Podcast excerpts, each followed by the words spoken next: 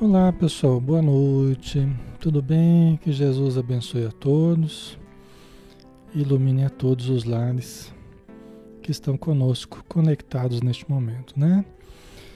Vamos então iniciar, pessoal. Vamos fazer a nossa prece, começarmos a nossa noite de estudos, né? Vamos lá então, né? Vamos fechar os nossos olhos. Querido Mestre Jesus, muito bom, Senhor, estarmos contigo novamente após um dia de trabalho, de convivência, de aprendizado, que possamos neste momento refletir sobre a nossa vida, sobre a nossa existência, sobre os nossos relacionamentos e sobre as possibilidades de melhora que todos temos dentro de nós. Pedimos o auxílio dos bons espíritos, familiares queridos, amigos de outrora e também do presente, que sintonizados conosco nos auxiliam, vindo em teu nome, para que nós tenhamos as condições de evoluir, amparados pela misericórdia de Deus. Abençoa também, Senhor, os espíritos necessitados, alguns a quem ferimos no passado, a quem prejudicamos na nossa falta de discernimento à época e que hoje rondam os nossos passos em busca de reaverem aquilo que perderam. Que possamos, Senhor, lhes dar tudo aquilo que necessitam e que a tua luz os envolva hoje e sempre. Muito obrigado por tudo. Que assim seja.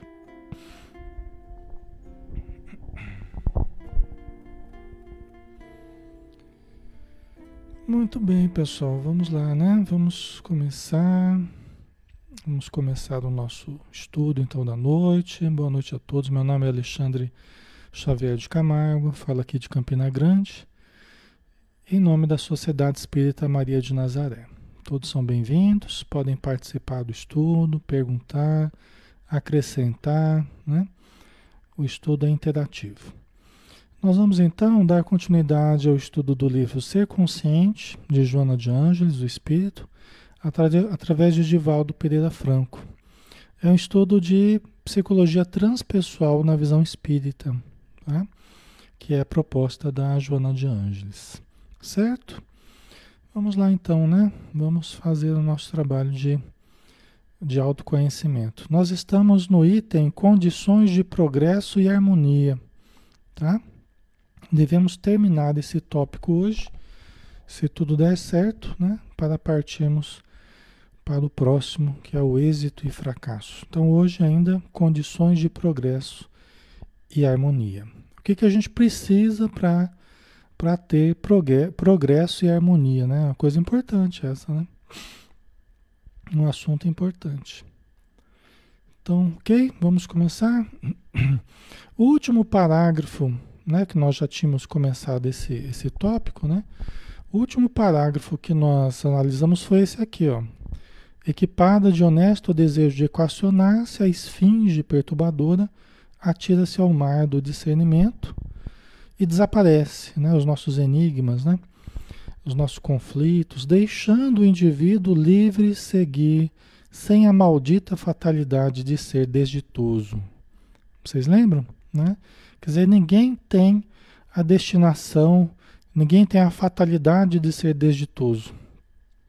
Nós temos a fatalidade de termos o retorno das coisas que a gente fez no passado. Alexandre, mas isso não quer dizer sofrer?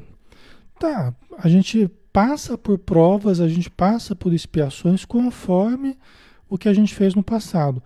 Sofrer mais ou sofrer menos ou ser feliz ou ser infeliz depende da nossa postura diante das dificuldades, diante das provas, diante das expiações.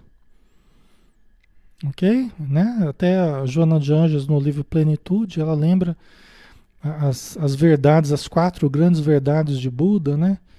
Que falava que tem o sofrimento e tem o sofrimento do sofrimento. Né? Tem as dificuldades naturais da vida resultantes do passado. O problema é que a gente passa por essas dificuldades no presente e a gente sofre por estar tá sofrendo. Ou seja, é aquele sofrimento emocional adicional, né, que nós adicionamos às dificuldades que nós estamos passando, ok? Então, a gente acaba sofrendo mais do que precisava, né? Ao passar pelas, pelas dificuldades, né? Que na verdade, como a Mari colocou, a utilidade é o aprimoramento, né? Não é a gente ficar sofrendo por sofrer. Né? A grande utilidade é o, é o aprimoramento né? de cada um de nós. Tá? Mas nenhum tem a fatalidade de ser desditoso. A gente pode estar na situação mais complicada, mas nós podemos lidar de uma forma boa e podemos lidar de uma forma ruim. É sempre a opção que nós temos. Né? Certo? Vamos lá, né, pessoal? Vamos entrar no conteúdo de hoje, então, para darmos continuidade. Aí o Juna de Angeles continua, né? A consciência liberta-o das heranças paterno-maternais, produzindo o conhecimento lúcido e benéfico, que se torna filho capaz de conduzi-lo pelos caminhos da vida sem a imposição caprichosa do Deus destino. Né? Nossa, o que será que ela está querendo dizer com isso, né? Vamos analisar então cada pedacinho aqui, né? Olha lá, a consciência liberta-o das heranças paterno-maternais. O que, que significa isso? É, conforme nós vamos é, desenvolvendo discernimento, vamos ampliando a consciência, a compreensão da vida, das leis da vida, né, das leis divinas, vamos nos conhecendo a nós mesmos, o que, que acontece? Nós vamos nos libertando das heranças paterno-maternais, as heranças do pai e da mãe. Nossa, Alexandre, mas isso é bom? Isso é bom. Isso é bom, tá? Por quê? É, muita coisa nós durante a nossa educação, durante a nossa infância, muita coisa foi sendo colocada em nós, muita coisa nós absorvemos, né, que eram dos nossos pais, eram dos adultos, né, com, com os quais a gente convivia, as pessoas que nos cuidavam, né, não eram nossas. Ou hoje nós não queremos aquilo mais. Né? Certas coisas que foram penduradas em nós, certos rótulos que foram pendurados em nós. Você é assim, você é assado, você é preguiçoso, você é. Né? É, tem esses rótulos, né? Esses rótulos que você é desligado, você é no mundo da lua, você não tem jeito, né? Muita coisa que nós passamos na infância, adolescência, conceitos que eram dos nossos pais, que hoje a gente não quer mais. Alexandre, mas tinha conceitos bons que eu gosto. Ok. As coisas boas a gente fica. Aquilo que não foi bom a gente deixa de lado. Ah, Alexandre, mas eu amo os meus pais. Eram pessoas muito boas. Como é que eu vou deixar de lado? Veja bem, as coisas boas a gente retém o que não era bom, os conceitos que não eram verdadeiros, os conceitos que não eram até caridosos com a gente, né? Porque eram rótulos que não, não representavam quem nós éramos de verdade. É, filho, nós somos pobres mesmo, pobre é assim mesmo, você sempre vai ser pobre, e você, né? Tem muita coisa, muita indução que foi repetida, repetida, repetida. Né? Nada do que você faz dá certo. Fulano faz tudo errado. Né? Ok, pessoal? Não é assim que acontece? Então, à medida que nós vamos nos conhecendo, nós vamos exercitando o discernimento do que foi bom e do que não foi muito bom. Ah, mas eu amo os meus pais. Mas não precisa deixar de amar. Mas o fato de nós amarmos não quer dizer que nós não po possamos enxergar aquilo em que eles erraram. Né? Então, na infância, a gente idealiza os pais. São pessoas sem problemas, são pessoas sem defeitos, são os nossos super-heróis. Só que à medida que a gente vai crescendo e quanto mais a gente vai amadurecendo, a gente vai percebendo que são seres humanos, que têm qualidades, têm defeitos. Por mais que eu ame, ele continua tendo defeito do mesmo jeito. Entendeu? Então, isso a gente precisa ter uma, uma maturidade, nós precisamos ter uma maturidade afetiva, né? É, mental, para distinguirmos as coisas. Né? Eu posso amar, mas olha, eu, eu sei que você quer isso para mim, mas não é o que eu quero. Eu amo você, eu amo o senhor, eu amo a senhora, mas eu quero outra coisa para mim. Ah, mas você não me ama, meu filho, então faz o que eu estou falando. Não, eu amo o senhor, só que eu, eu penso diferente. Né? Eu gosto de outras coisas, eu gosto de outra profissão, eu não vou fazer a profissão que o senhor quer porque não é o que tem a ver comigo. Vocês entendem? Então os pais muitas vezes se projetam sobre os filhos, né? Querem que, que faça tudo do jeito que eles fizeram, a profissão que eles tiveram. Então, então faz parte da autodescoberta, faz parte do crescimento, do discernimento, de descobrirmos quem somos. Né? Nós sermos menos os nossos pais e sermos mais nós mesmos. Ok? Eu não sou o outro, eu sou eu mesmo. Né? Eu sou quem eu sou. E quem que eu sou? Eu preciso ir descobrindo. Então, na medida que eu vou me descobrindo, eu vou percebendo que eu tinha diferenças com um, com o outro, que eu amava, que eu amo, mas que hoje eu, eu penso diferente, né? Eu quero diferente, eu busco de uma forma diferente, ok? Certo, pessoal? A Júlia colocou: amar é você entender que somos todos falhos e saber discernir, entender que o bem que os nossos pais desejam nem sempre é o nosso caminho. Exatamente, Júlia. Isso mesmo, né? É, às vezes a pessoa não entende que ela não consegue separar uma coisa da outra. Nem os pais conseguem, às vezes, né? E às vezes nem a gente. Né? Os pais falam, mas você não, não me ama, então faz o que eu estou falando, né? Como se fosse uma coisa sinônimo da outra, né? É, é, se você me ama, então faz o que eu estou falando, né? Não é assim, né? E nós também é, discernirmos, né? Nós também separarmos uma coisa da outra. Eu, porque amo alguém, não é que não quer dizer que eu preciso ser igual à pessoa. Eu preciso pensar igual, preciso fazer igual. Eu sou extensão da pessoa. Não, eu não sou extensão da pessoa. Eu sou uma pessoa diferente da outra pessoa. Né? E eu amo essa pessoa, mas eu sou diferente. Tá? Então, isso é uma maturidade que a gente vai alcançando, né? Que faz com que a gente realmente se descubra, a gente se permita descobrir, né? É, às vezes a pessoa vai falar do pai e da mãe, às vezes nem consegue falar do pai e da mãe. Porque ela sabe que tinha um defeito, mas não se permite falar, né? Fala, ah, mas é por respeito. Não, mas não está desrespeitando, analisando. É, ah, o pai batia de vez. Não, mas ele tinha razão, porque. Né? Então, às vezes a pessoa não se permite nem expressar aquilo até que foi sofrimento para ela.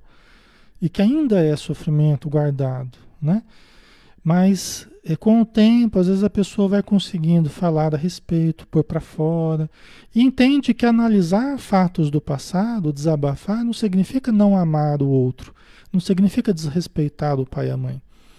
Né? Significa sair daquela repressão infantil, né? em que nós tínhamos que passar por certas situações, não podíamos nem falar nada, nem retrucar, nem analisar, nem falar que tal coisa é tal coisa, né? Se falasse que tal coisa é tal coisa, né? Se falar que azul é azul, já criava o problema. Não é, não é azul, azul é branco. Então tá, azul é branco e fim de papo, né? Então você tinha que aceitar tudo, né? Dentro de um sistema, às vezes, né? Que eram mais ou menos agressivo. Aí depende de cada família, depende de cada situação, né? Ok, pessoal? Então é, é, é, a busca da nossa identidade mesmo, né?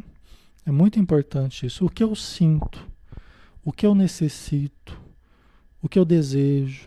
São três termos que a Joana de Anjos explica né, no livro Amor Imbatível Amor, que são fundamentais para nós estruturarmos a nossa, a nossa identidade.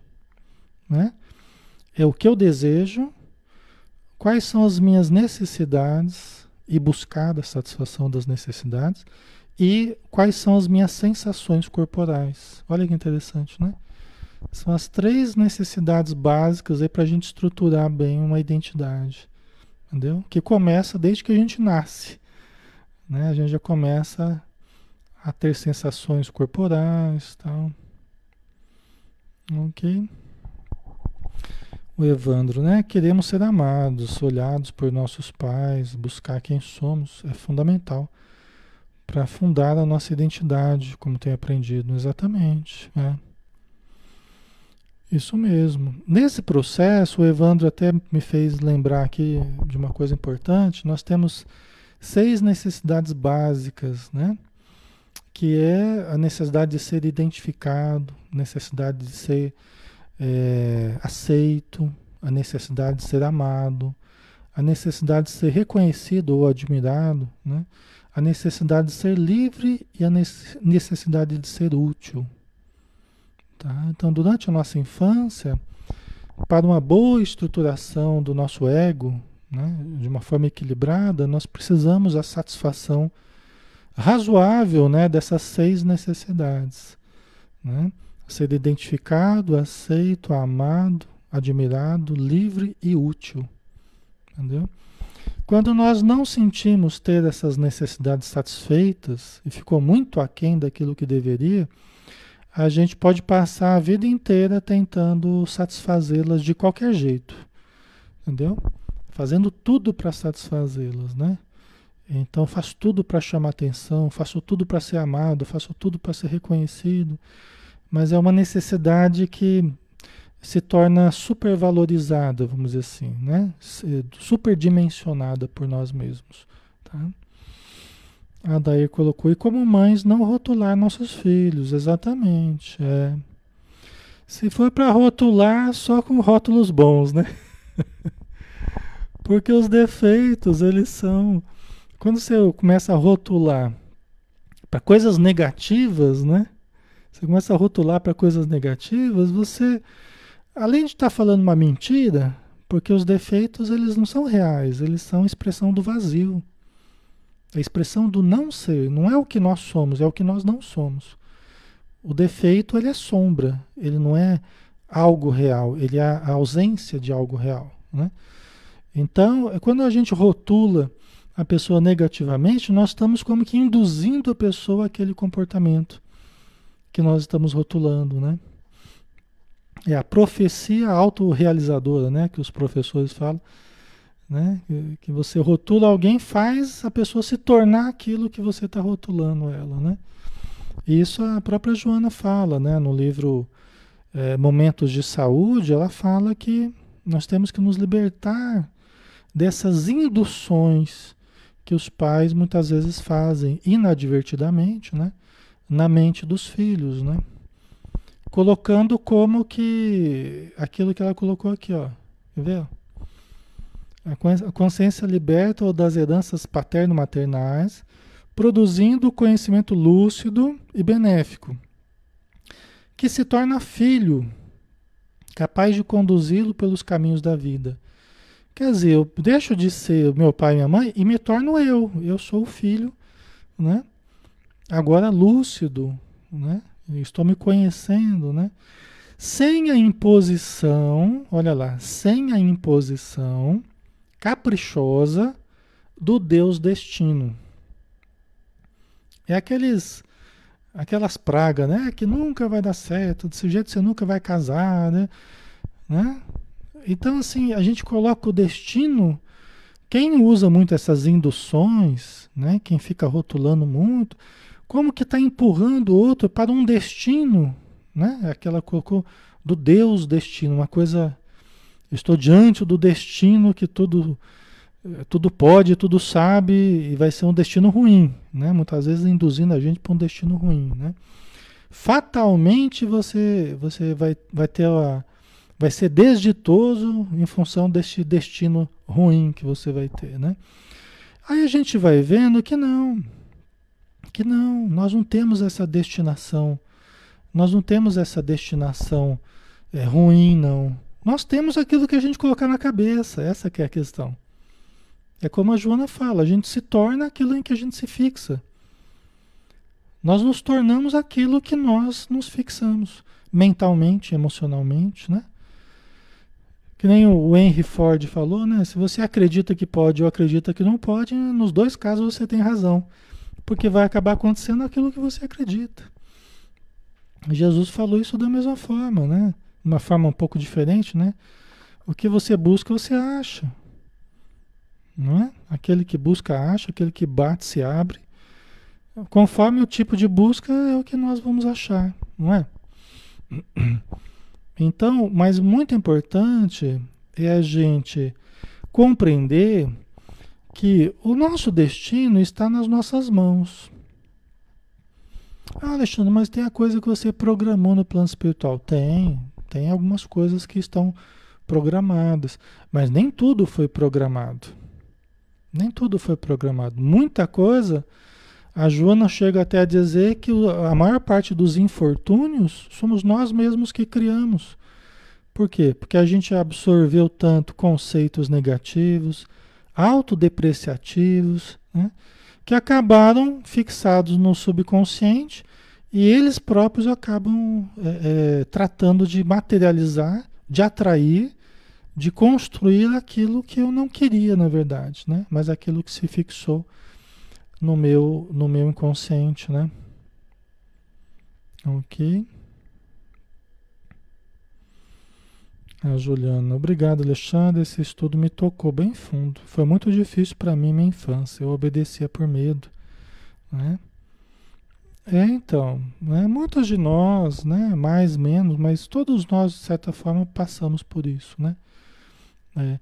E o legal nessa autodescoberta é que nós vamos descobrindo que nós não estamos fadados à infelicidade, um Deus destino, né? Que, que alguém achou que nós teríamos um destino ruim, não.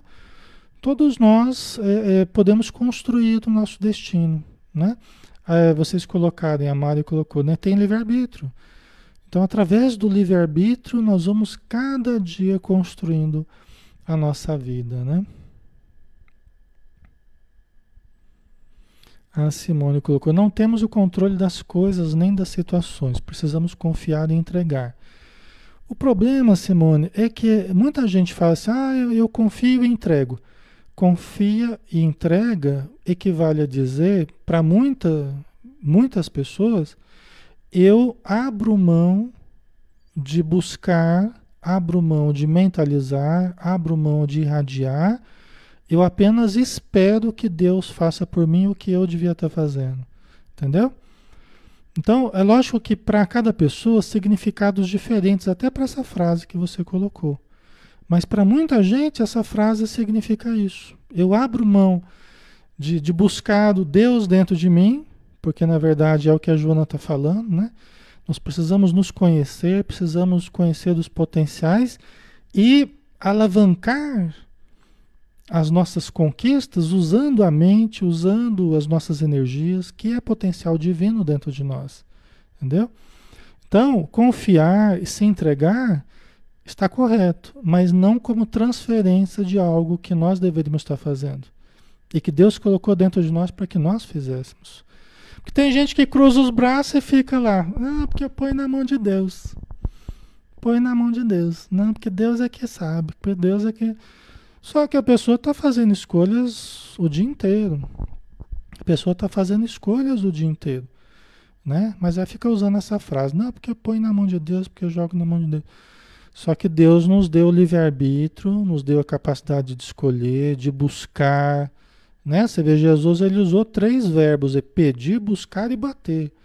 Ou seja, exige ação, exige disciplina, exige movimentação, né? Tem muita gente que fala assim, ah, não, eu não acredito nesse negócio do pensamento positivo, eu não acredito nesse... Porque eu, eu acredito naquilo que Deus dá. Só que ela abre totalmente mão da sua responsabilidade e coloca tudo na mão de Deus. Depois, quando acontece as coisas negativas, ela fala assim, ah, eu não sei por que, que Deus fez isso comigo. Eu não sei por que, que Deus fez isso comigo, né? Você vê? A pessoa abre mão da sua responsabilidade e depois ainda coloca a culpa em Deus quando as coisas não estão ocorrendo do jeito que ela quer, né? Vocês entendem? Então, muito logicamente, do que nós podemos construir de bom na nossa vida passa pela autodescoberta dos potenciais que temos, do que queremos, que é muito importante também. Tem gente que simplesmente não sabe o que quer. Então faz parte nós descobrirmos o que queremos e movimentar as energias que possuímos na busca do que nós estamos querendo. Ah, Alexandre, mas é, não é melhor deixar para Deus? A nós nos cabe buscar, querer, pedir, buscar, insistir. Deus vai dar ou não vai dar? A vida vai conceder ou não vai conceder? Aí depende de Deus. Né? Eu preciso saber o que eu quero? Preciso. Eu preciso saber o que é ético e o que não é ético. O que pode ser bom para mim, o que pode não ser. É bom também saber disso. Né? É bom a gente saber, para que a gente não fique buscando só ilusões, né? É importante. Agora, é importante nós sabermos também o que queremos, as coisas boas, né? as coisas que a gente precisa, as coisas que a gente quer para desenvolver do nosso espírito. Isso é muito importante. Tá? Agora, se nós vamos ter, quando vamos ter, aí Deus é que sabe.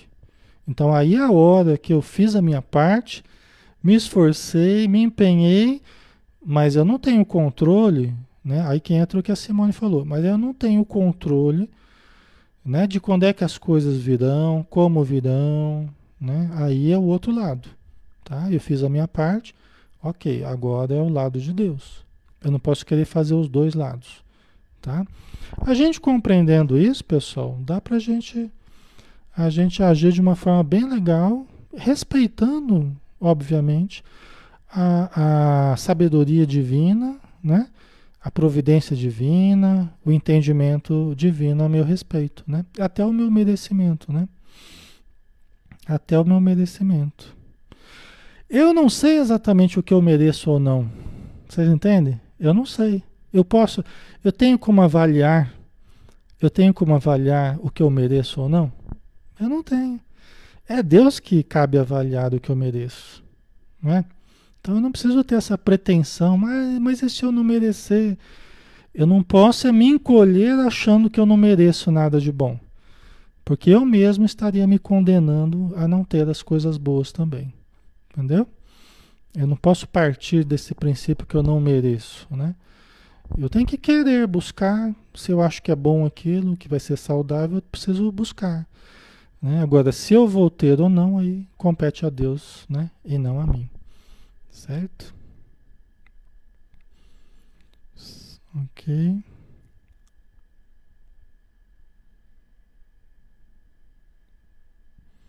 A Cláudia, nós temos de dar os passos, né? Ou então nada acontece. Exatamente. É, então. Quando a gente começa a pensar positivo, nós já, já há um merecimento aí por, pelo simples fato de pensarmos positivo. Porque na verdade o que a gente precisa aprender é pensar de forma saudável, né? Já existe um merecimento associado ao pensar o pensar já é uma atitude. O merecimento a gente não tem baseado nas atitudes que a gente faz. Pensar positivamente já tem em si um próprio merecimento. Entendeu? Se a gente for analisar assim, né? Pensamento a pensamento. Por exemplo, o, o planeta, como é que seria o nosso planeta, pessoal? Vamos imaginar, né? Como é que seria o nosso planeta se todo mundo do planeta pensasse na saúde, pensasse na abundância, pensasse no equilíbrio, pensasse né, somente nas coisas boas, já pensou? O nosso planeta se modificava totalmente. O fato é que hoje, é, em termos planetários, né, é muita gente ainda pensando nas coisas ruins, né? Pensando na doença, muita gente pensando né, no crime, muita gente pensando na, na escassez, é muita coisa negativa para a gente mudar ainda, né? Então isso é um trabalho para as próximas décadas, próximos, próximos séculos, né? ok. Certo. Então vamos lá. Ao lado da meditação, encontra-se a ação solidária no conceito social, que alarga as possibilidades no campo onde se movimenta e promove o ser profundo, limpando-o dos caprichos do ego e liberando-o das arbitrárias injunções limitadoras angustiantes. Né? Vamos analisar aqui então. É, nós temos que lembrar que ela está falando sobre as condições de progresso e harmonia, pessoal. Olha só. O que, que nós precisamos para ter progresso e harmonia? Né? Então, olha só, ela está falando dos fatores que interferem para que nós progredamos em todos os sentidos, né? E tenhamos harmonia na nossa vida. Tá? Então nós vimos aqui atrás, né? Nós vimos anteriormente aqui, né? De nós nos conhecermos, nos libertarmos das coisas que fazem mal, pensamentos limitadores, que só colocam bloqueios em nós, limitações. Quanto mais amplo é o nosso pensamento, a nossa consciência, né?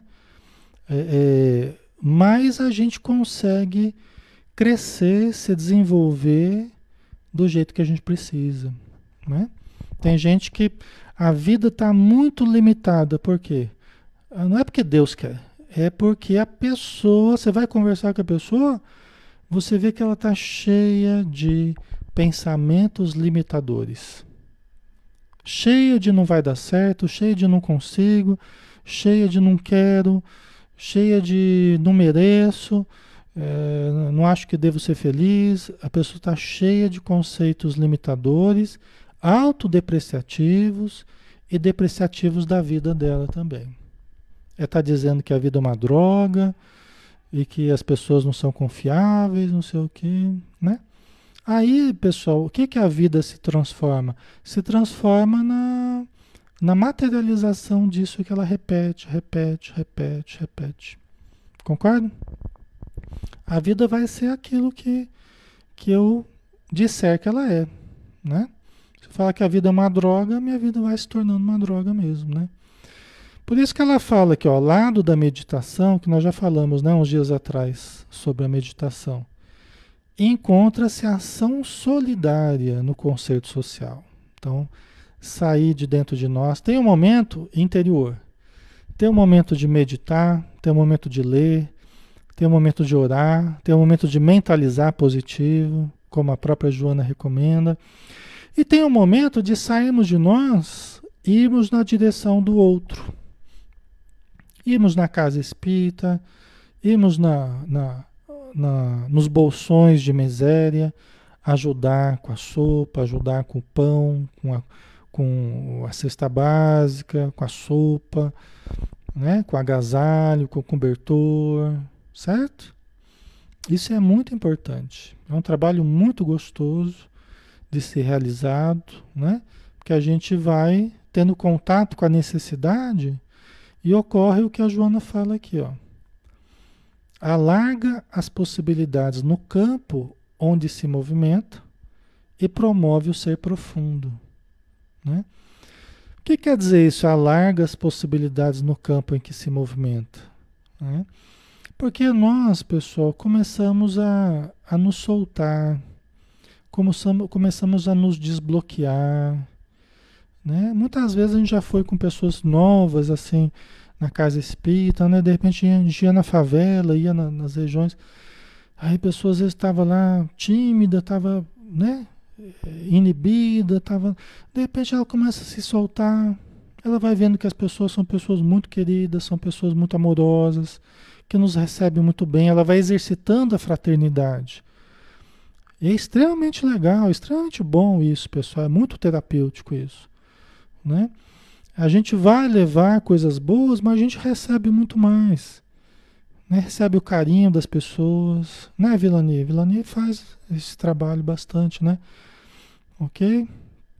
Então isso é muito interessante, né? Então é, é, promove, né, esse desbloqueio dentro e fora de nós, não é? E vai desenvolvendo o ser profundo, vai desenvolvendo o eu real, vai desenvolvendo o self.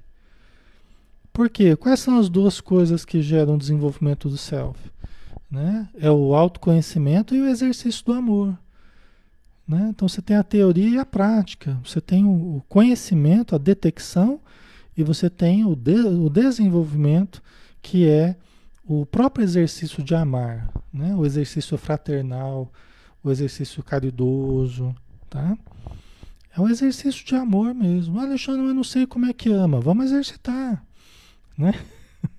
vamos exercitar, vamos arregaçar as mangas e vamos fazer caridade, vamos distribuir sorrisos, abraços, aperto de mão, né? Vamos distribuir, não agora, hein, pessoal? Pandemia, isso não vai, só vai distribuir corona, né? Mas quando for possível, né? Vamos participar de projetos de ajuda, atendimento a idosos, atendimento a criança, atendimento às gestantes, né? atendimento às gestantes, trabalhos de orientação, de doação, né? Então, tem muita coisa boa para ser feita, né? E o que acontece, pessoal? Além de, de ajudar a desenvolver o, o self, desenvolver o eu verdadeiro, o eu profundo, vai limpando, olha o que ela diz aqui, ó, vai limpando dos caprichos do ego e liberando das arbitrárias injunções limitadoras, angustiantes, né?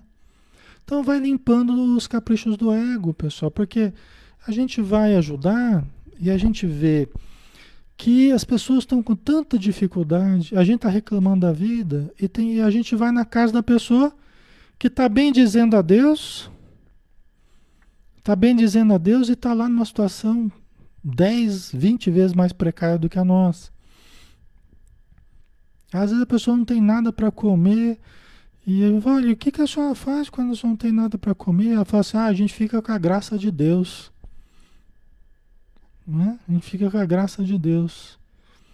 Vocês entendem? Então, isso vai limpando aqueles caprichos. Ah, eu só como se for assim, eu só visto se for roupa tal, só vai limpando aqueles caprichos do ego né? Vai limpando os caprichos do ego, aquelas atitudes caprichosas, exigentes que a gente tinha, né? E a gente começa a aceitar a vida como ela é, como é possível, parar de reclamar, né? Vocês entendem? Ok. A Flávia Salles, né? Sou nutricionista e minha maior vontade é fazer atendimentos para quem precisa. Aí, é, Flávio, ótimo. É, faça, faça, né? Se organize para isso de uma forma equilibrada, né? De modo que não, não interfira muito na sua profissão, mas você possa ter um dia, ou final de semana, ou algum horário que possa ajudar alguém, né? Então tem muitas formas da gente ajudar com o que a gente tem, né? A Cristina, bons pensamentos, Bons sentimentos, boas ações trazem luz, me aproximam de Jesus. Isso mesmo. Tá? Manuel, quando a gente participa de trabalhos sociais em comunidades, volta para casa de uma forma incrivelmente feliz. É difícil descrever isso em palavras. E, e você descreveu, Manuel, porque realmente é isso que acontece. A energia é outra, né? a satisfação, a gente sente que está dando uma contribuição. A gente recebe muito mais, né? Mas a gente sente que está fazendo algo. Isso já nos tranquiliza, né? Faz bem para a gente fazer o bem. É bom fazer o bem porque faz bem, né? Certo. Então são coisas para a gente analisar, né? E implementar na nossa vida. Né? Faz a gente acreditar mais na gente, deixar de, de ser tão inseguro, vai adquirindo mais segurança, mais trato, vai sabendo como lida com a necessidade. Você sabe que tudo isso é aprendizado, né? Como é que chega na casa da pessoa, como é que entra na casa da pessoa, como é que faz um evangelho com a, com a, com a família, como é que aplica um passe lá, como é que atende quando alguém incorpora no meio do. tudo isso é aprendizado. A gente passa por uma saia justa de vez em quando, e a gente vai aprendendo também a ter algum jogo de cintura. Tudo isso é aprendizado, que essa experiência de visita a doentes, de fazer evangelho nas casas, visitar idosos, isso tudo vai ensinando para gente, né? E passa a ser aprendizado que gera segurança. Até na mediunidade ajuda muito isso, sabia? O que me ajudou muito foi esse tipo de trabalho. Porque cada ambiente, da, de cada casa tem um ambiente próprio. Né? Cada casa tem um ambiente próprio. Às vezes você vai numa casa, você sente um, um ambiente. Então você tem uma percepção que é diferente da sua, diferente da casa espírita, né? Aí você faz a prece, conversa, ajuda tal, aí vão para uma outra casa. Você vai para outra casa, é outro ambiente. Aí você já sente a diferença de um ambiente para o outro. Numa você sente a energia de um jeito, no outro você sente a energia de outro jeito. É muito interessante esse treino que a gente vai fazendo de percepção. Sabe? Aí você vai numa terceira, é uma outra vibração. Né? Então isso tudo é, é aprendizado importante para gente. Né? A socorro vai se sentindo menos infeliz, menos mal aventurado. Isso mesmo. Perfeito, né? É isso aí mesmo começa a olhar a vida com outros olhos, né? E ver que tem gente passando por coisas muito mais difíceis, até sem reclamar, né? É, é, sem negar a Deus, sem negar a fé, né? Então é um grande aprendizado para gente, né? Isso faz a gente sair é, é do nosso egocentrismo. Lembra, né, que a gente falou lá no começo do amadurecimento psicológico, né? Tem o egocentrismo. Quando a gente fica muito fechado na gente mesmo, a gente só enxerga o umbigo da gente mesmo, né? E a gente não olha para a necessidade ao redor. E a gente fica achando que é a pessoa que está mais sofrendo, a pessoa que está mais infeliz.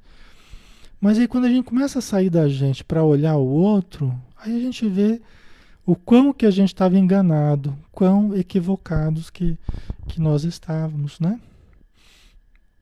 Certo? Aí ela continua dizendo aqui: o intercâmbio social com objetivos fraternais rompe as amarras do medo, dando outra dimensão à afetividade. Sem apego, sem paixão, sem desejo, sem neurose. Olha que interessante isso. Olha que interessante, o poder terapêutico da caridade. Aqui a gente está falando sobre isso. O poder terapêutico da caridade. Por isso que o Espiritismo tem por lema: fora da caridade não há salvação. Né? É o poder terapêutico da caridade. Né? Quer dizer, o intercâmbio social com objetivos fraternais rompe as, as amarras do medo, dando outra dimensão à afetividade. Eu não fico com medo, porque eu vou ali para ajudar. Eu vou, eu vou aprendendo a dar sem esperar retribuição. Né? Eu vou aprendendo a, ajudar sem esperar retribuição. É um exercício também, né? Não quer dizer que a gente, no começo, a gente já vai estar assim. No começo a gente ainda fica lá preso aos, aos resultados do que a gente está tá ajudando, né? A cesta básica e tal. Mas aí depois você vai vendo que não é por aí, né? Então é um exercício, né?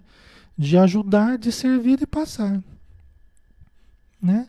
Quer dizer, o simples ato de ajudar já vai sendo prazeroso, porque é melhor dar do que receber, né? É melhor amar do que ser amado. Né? A oração de Francisco de Assis é a pura verdade. Porque quem ama já está recebendo, canalizando o amor divino, né? Nós já estamos sendo médiums do amor, né? A gente está canalizando o amor e estamos distribuindo, canalizando os recursos e distribuindo, canalizando os mantimentos e distribuindo, né?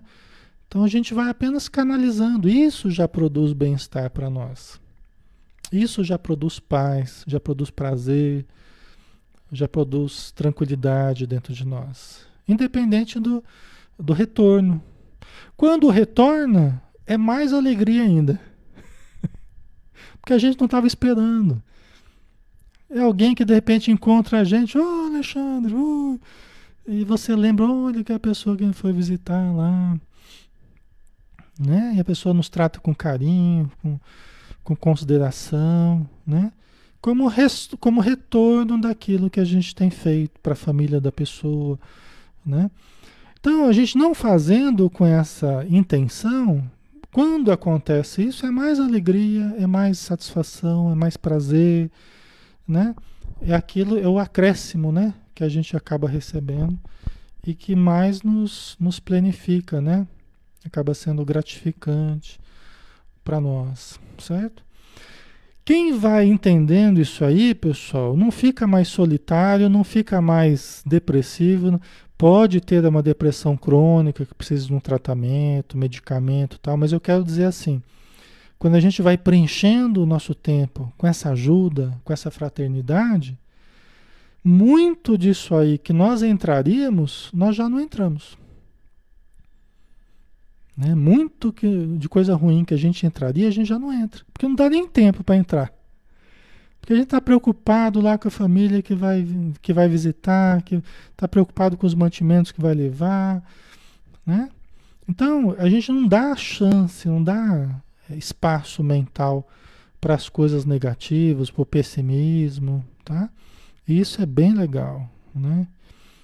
Isso é, é muito terapêutico, né? É a laborterapia, né? A terapia do trabalho, terapia da ação, né? A terapia da caridade, certo? Por isso que a própria Joana fala, né? Quem ama é feliz. Quem espera, fica esperando ser amado, todo mundo quer ser amado, né? Se eu perguntar para vocês, vocês querem ser amados? Todo mundo, é, né? Vocês vão levantar a mãozinha aí, coraçãozinho. Todo mundo quer ser amado, né? Só que nós não podemos cruzar os braços e ficar esperando o amor cair sobre nós, né? É dando que se recebe. Então eu preciso sair de mim e exercitar o amor, orar pelos outros, ajudar os outros, ouvir os outros, socorrer os outros. E com o tempo, lógico que isso vai voltando para a gente também, né? Tudo que a gente irradia, aquilo volta para a gente. É como um bumerangue que você joga, né? Você joga o bumerangue, ele vai, tá, na volta e volta. assim são as coisas negativas, assim são as coisas positivas, tá? Por isso que não deve fazer o mal, porque aquilo também vai e volta. E as coisas boas é assim também. E volta multiplicado. Né? Volta multiplicado. Como Jesus falou. Né? Uma semente produz 30, 60, 90 por um. Então o bem retorna multiplicadamente para nós. Tá? Certo, pessoal? Então, é, eu estava dizendo aqui, né? Então, quando a gente vai exercitando o afeto, né? O afeto, a questão fraternal, a relação fraternal, é um exercício também, um aprendizado, né? É, sem apego, sem paixão, sem desejo, sem posse, né? Sem neurose, sem fixação. Você vai aprendendo a servir e passar, não ficar se fixando, né? é, é, se tornando, tendo a posse das pessoas. Não. Né? Vai aprendendo a amar, libertando as pessoas. Né? É interessante porque é lógico que mesmo no campo fraternal, às vezes a pessoa fala assim, ah, mas você não vai lá visitar porque aquilo ali é o meu pobre, viu? Você não vai visitar o meu pobre, não. Aquilo ali é, é o meu pobre, né? Deixa que eu visito. No campo fraternal, às vezes você lida com essa dificuldade também, né? Mas aí devagarzinho você tem que ir orientando que não é assim, que não é o meu pobre. né? Não tem sentido nenhum isso aí, né? E até é, é, às vezes a gente vai numa caravana espírita, acaba de sair os vicentinos, acaba de sair o, o, o grupo dos evangélicos e a gente vai na mesma casa ali ou numa outra casa né? é, é, dentro do auxílio fraternal, né? dentro do auxílio fraternal, sem concorrência, sem um desfazer do trabalho do outro, de forma alguma. É onde a gente mais percebe que há uma, uma comunhão entre as religiões, é no campo fraternal, é no campo da caridade, é no campo do auxílio.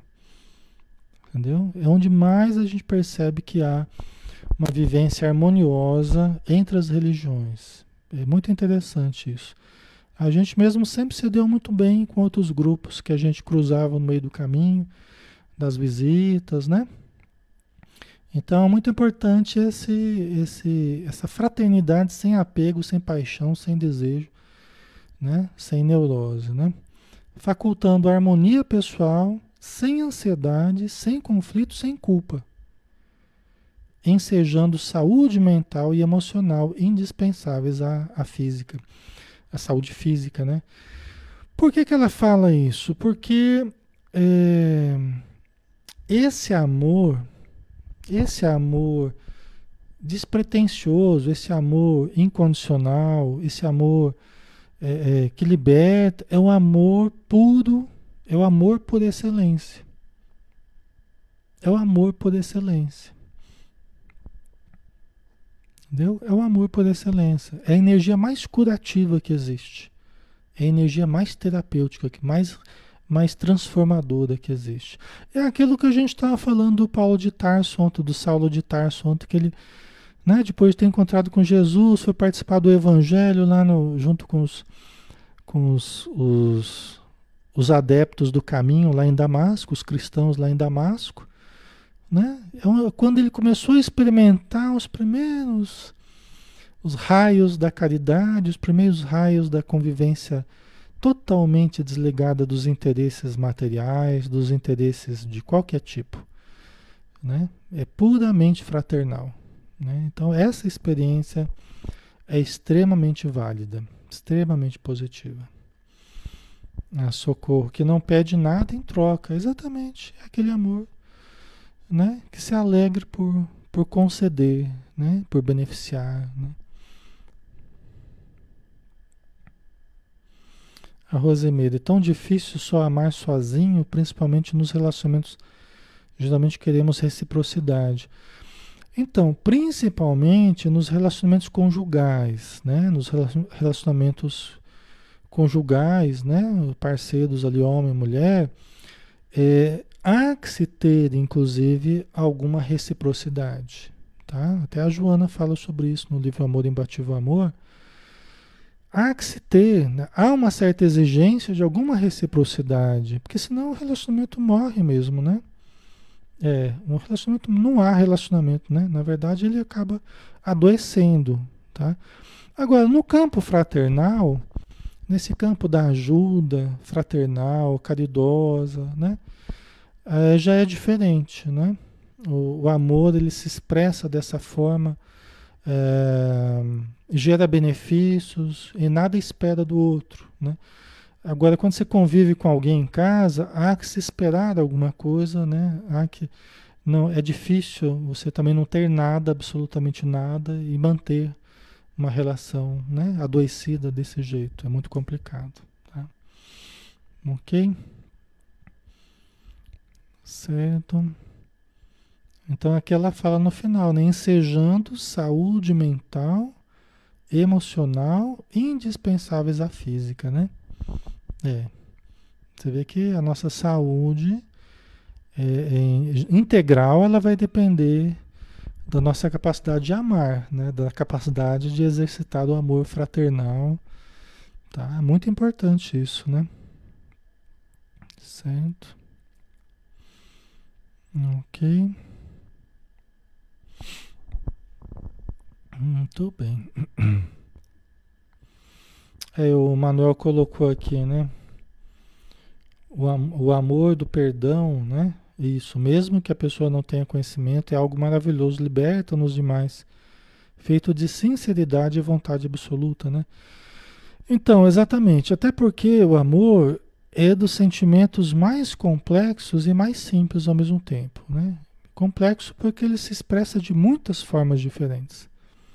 Você tem infinitas formas de expressar o amor. Né? O Manuel chamou a atenção para o amor perdão, o amor compreensão, o amor paciência, o amor tolerância. Né? São formas de expressar o amor também. Nos relacionamentos conjugais, familiares, precisa muito desse tipo de amor. Né? É, é muito importante esse tipo de amor. Tá? Então, são formas, é, dentre as muitas, né, de expressar o amor. Exatamente. Que acaba ajudando na saúde mental, emocional e física, né? Aí, continuando aqui, eu, acho que é o último de hoje, né? As, deixa eu ver como é que. Deixa eu ver se tem muito mais aqui. É, tem mais um pouquinho aqui. É. Vamos terminar semana que vem, né? Ok. As condições do progresso e harmonia do eu real, um estudo, propõe um estudo das virtudes evangélicas. Olha só, as condições de progresso e harmonia do eu real. O eu real, o que, que é? São as imagens que a gente projeta? Não é, é a nossa essência, é o nosso eu profundo, é o eu real, é o self. É o que nós trazemos realmente dentro de nós. O que somos, né? O que conseguimos ser hoje, tá? Então, propõe um estudo das virtudes evangélicas, uma releitura dos seus fundamentos e posterior aplicação na conduta pessoal. Então, olha aqui a importância da gente estudar Jesus, estudar as virtudes que a gente observa no Evangelho de Jesus, fazer o paralelo com o nosso presente, com o nosso eu profundo, né? discernir o que, que já está existindo, o que está faltando dentro de nós, o que, que nós podemos desenvolver, quais são os potenciais que temos. Né? O Evangelho dá equilíbrio ao coração. Isso os Espíritos nos ensinam. O Evangelho dá equilíbrio ao coração. Então é uma das formas de nós nos preenchermos né? com estudo e com o discernimento em torno dessas virtudes evangélicas. Né? É muito importante isso hoje. Ok, pessoal, vamos dar uma paradinha aqui, né? Acho que já estamos na ordem, para não ficar muito cansativo também, né? Certo? A Reine colocou aqui, né? Eu sempre aplico passes à distância, me sinto muito bem. Me sinto bem. Que bom, Reine. É uma forma de amar, né? Irradiar de energias boas, né? Excelente. Tá? Ok? Então vamos lá, né? Vamos fazer a nossa prece final, agradecendo então a Deus, nosso Pai, que nos concedeu a vida, que nos deu esse corpo, que nos deu toda a criação para que nós aprendêssemos, para que nós identificássemos dentro e fora de nós as suas leis perfeitas e sábias. Jesus, enviado por Deus a toda a humanidade, que nos deu a lição do amor, a lição da compaixão, do perdão, da compreensão, dizendo que era o pão da vida e a luz do mundo, a porta que conduz ao Pai, a bússola divina, o leite que fortifica os fracos. Então, que possamos, Senhor, pautados no Teu exemplo, na luz dos Teus exemplos, possamos digerir dessas informações para nos fortalecermos intimamente desenvolvendo a presença divina em nós, para acendermos a nossa luz e clarear a nossa caminhada. Muito obrigado por tudo e ser conosco, Senhor, hoje e sempre. Que assim seja. Muito bem, pessoal. Obrigado pela presença, obrigado pela participação de todos, tá? Tenham um bom descanso e até amanhã. Amanhã a gente tem o, o estudo do Evangelho de Mateus, né? Vamos estudar Jesus, que como a gente viu é bem importante, ok? Um abraço, pessoal. Até mais.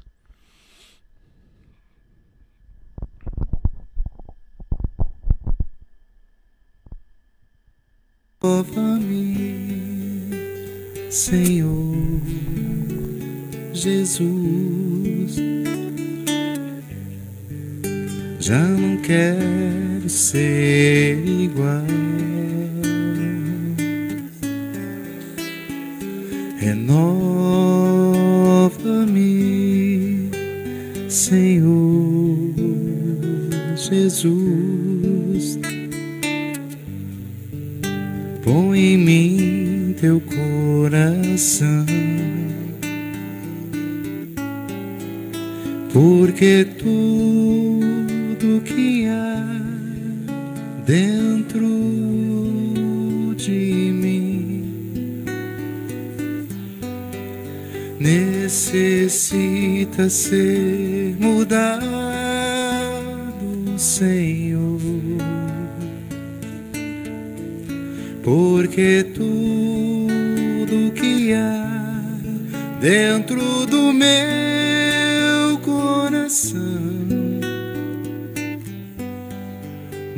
necessita